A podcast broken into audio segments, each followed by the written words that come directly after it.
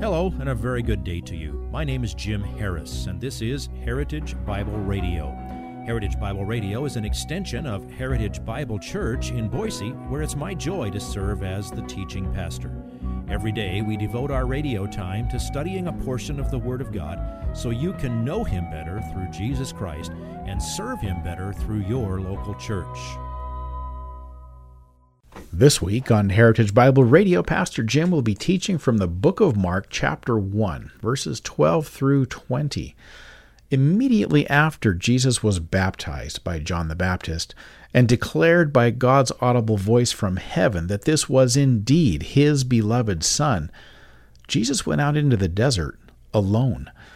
Mark only includes two short sentences about this, but the other Gospels fill in much more about this journey like the specific ways that Satan tempted him, and how Jesus responded with the truth of God's Word. And then Jesus returned and began his earthly ministry by preaching the arrival of the kingdom of God. Well, is that how every ministry should begin? What can we learn from his temptation and his earliest preaching? Pastor Jim will answer these questions all week, but here is today's slice of the message entitled How to Start a ministry. Mark moves us right along to Jesus' preaching ministry. So at least six months pass between verse 13 and verse 14. During those months, Jesus had been in Judea. That's the southern area, just north of the, the wilderness. That's where Jerusalem is. He had gone into Jerusalem and cleared the temple for the first time.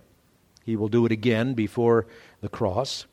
Uh, he has then headed for Galilee, and Jesus did something that was specifically, intentionally calculated to poke his finger in the spiritual eye of the Pharisees and the Sadducees in Jerusalem. He wanted to go from Jerusalem up to Galilee. The natural way to do that is to just walk there, go there. That would mean that you would walk through Samaria.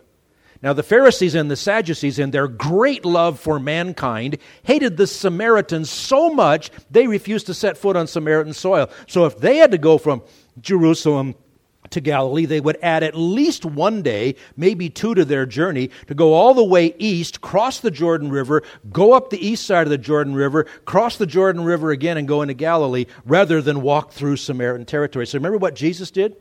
Gets almost a whole chapter of play in John's Gospel, John chapter 4. He walked through Samaria. And he stopped and he talked to a woman, specifically shocking everybody there. She was so shocked that she could tell by the way he looked at, that, and dressed that Jesus was a Jewish man, and here he was talking to her. How, how could that be? Well, that's the way Jesus rolled, if you will. But now he goes to Galilee.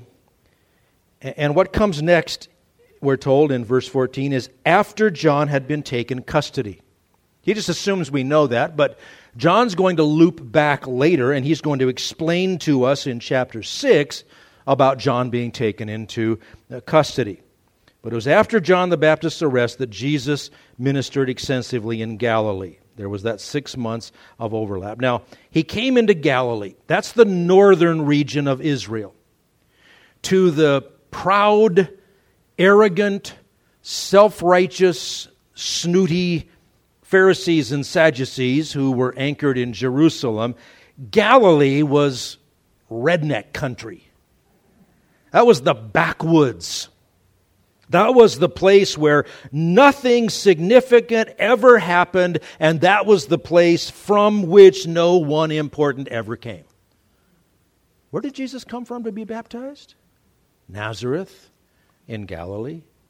Remember, the, the, the, the Pharisees were so twisted. They even said, well, no prophet ever came from Galilee. Well, they just didn't count anybody as important enough to have come from, even though Amos did, even though um, um, uh, Micah did. But he came there comes to Galilee, to the back country, if you will, preaching the gospel of God. Now, as we've said, the gospel was a word that was understood both in the Jewish culture and it was used in the Septuagint, the Greek translation of the Old Testament, and it was also used in, in, in Roman culture. The gospel was understood essentially as the announcement of the arrival of a king. Everything's going to be okay now because this guy's coming. That's the, that's the secular idea of it. In biblical terms, the gospel is always the message of salvation. 1 Corinthians 15 4 explains that the gospel that we have believed is that Christ died for your sins according to the scriptures. He was buried. He rose again on the third day according to the scriptures. So, what is the gospel that Jesus was preaching before Jesus died and rose again? He wasn't preaching his own death and resurrection. He was preaching what's called here the gospel of God, the good news from God, the way of salvation from God. He was saying what? The time is fulfilled and the kingdom of God is at hand. What does that mean? I'm the king, I'm here. So repent and believe in the gospel. Before the details of Jesus' death and resurrection, the gospel was closely connected in the mind of the Jews with anticipating the kingdom of God. Jesus was claiming to be the king, Jesus was claiming to be the Messiah. That's the gospel. And it's always a message of repentance.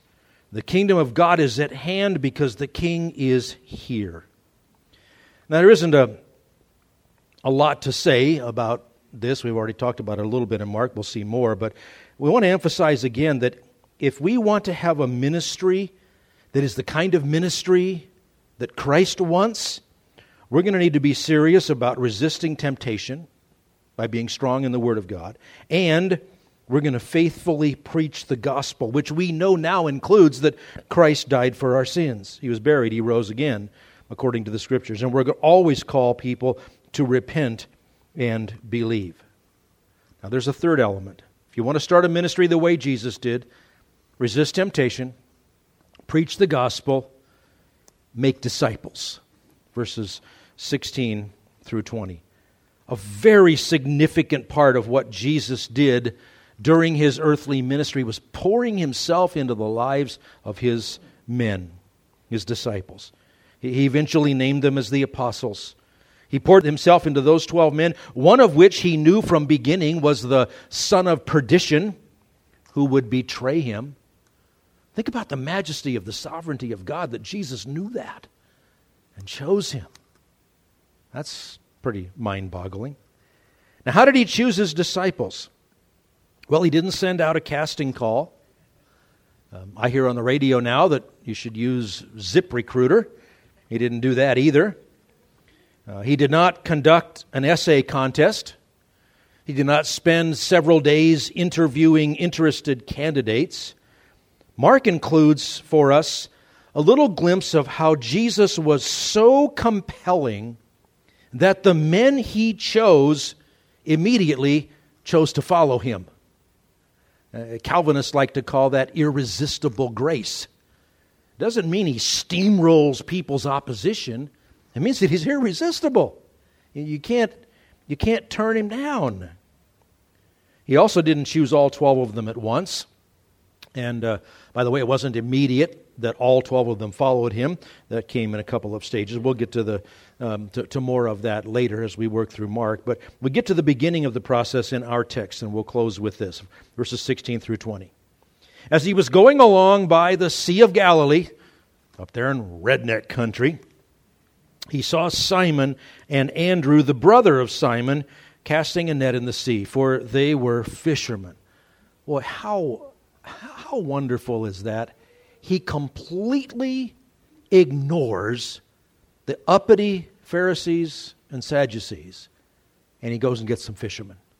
Now, when somebody wants to put the word ignorant fishermen in front of that, have them go read books like, oh, John, First John, Second John, Third John, Revelation, First Peter, Second Peter. They weren't ignorant, but they were fishermen. Okay, so he, he saw Simon and Andrew, the brother of Simon, casting a net by the sea, for they were fishermen. And Jesus said to them, Follow me, and I will make you become fishers of men. Immediately they left their nets and followed him. Going on a little farther, he saw James, the son of Zebedee, and John, his brother, who were also in the boat mending. Immediately he called them, and they left their father Zebedee in the boat with the hired servants, and they went away to follow him. Right, we're going to stop there, but What have you seen today? Jesus has the power over temptation. He is still calling you to repent. The kingdom of heaven is at hand. Believe the good news, believe the gospel. He has authority over the lives of people, and he calls whom he chooses. Have you heeded his call? You know, you can hear the message countless times and harden your heart to it, but have you heeded the call? Have you reached out and repented? Are your many sins forgiven? Is it your joy to preach the gospel? Is it your joy to pass along the truths of the kingdom of God to somebody else? That's what making disciples is all about. That's how you start a ministry the way Jesus did. Now, Father, thank you for all that is before us. Thank you for reminding us of these essentials. Our message does not change because of the people around us. Our message is always the gospel. Temptation comes in so many forms, in so many ways, every day, all the time, and always the way to resist it is firm in your word. And Father, you've left us here because you have yet others that need to become disciples of your Son. So use us in that process, we pray. Sweep away from any of our hearts anything that would get in the way of us being useful for that purpose. And please, as I always ask, please don't let a soul leave this place who has not turned to Christ. If you would like this message on compact disc, let me know and we'll send it to you. You'll receive the entire message, not just the portion on today's program. You can order by phone at 353 4036 or by writing to us at 7071 West Emerald, Boise, Idaho 83704, or on the internet at hbc boise.org. Heritage Bible Radio needs your prayers and your financial support. Once again, you can reach us online at hbc boise.org or by telephone at 353 4036 or by writing to us at 7071 West Emerald, Boise, Idaho 83704. And if you need a church home here in the Treasure Valley, I hope you'll visit us any Sunday at 7071 West Emerald. For Heritage Bible Radio, I'm Jim Harris. See you next time. Bye bye.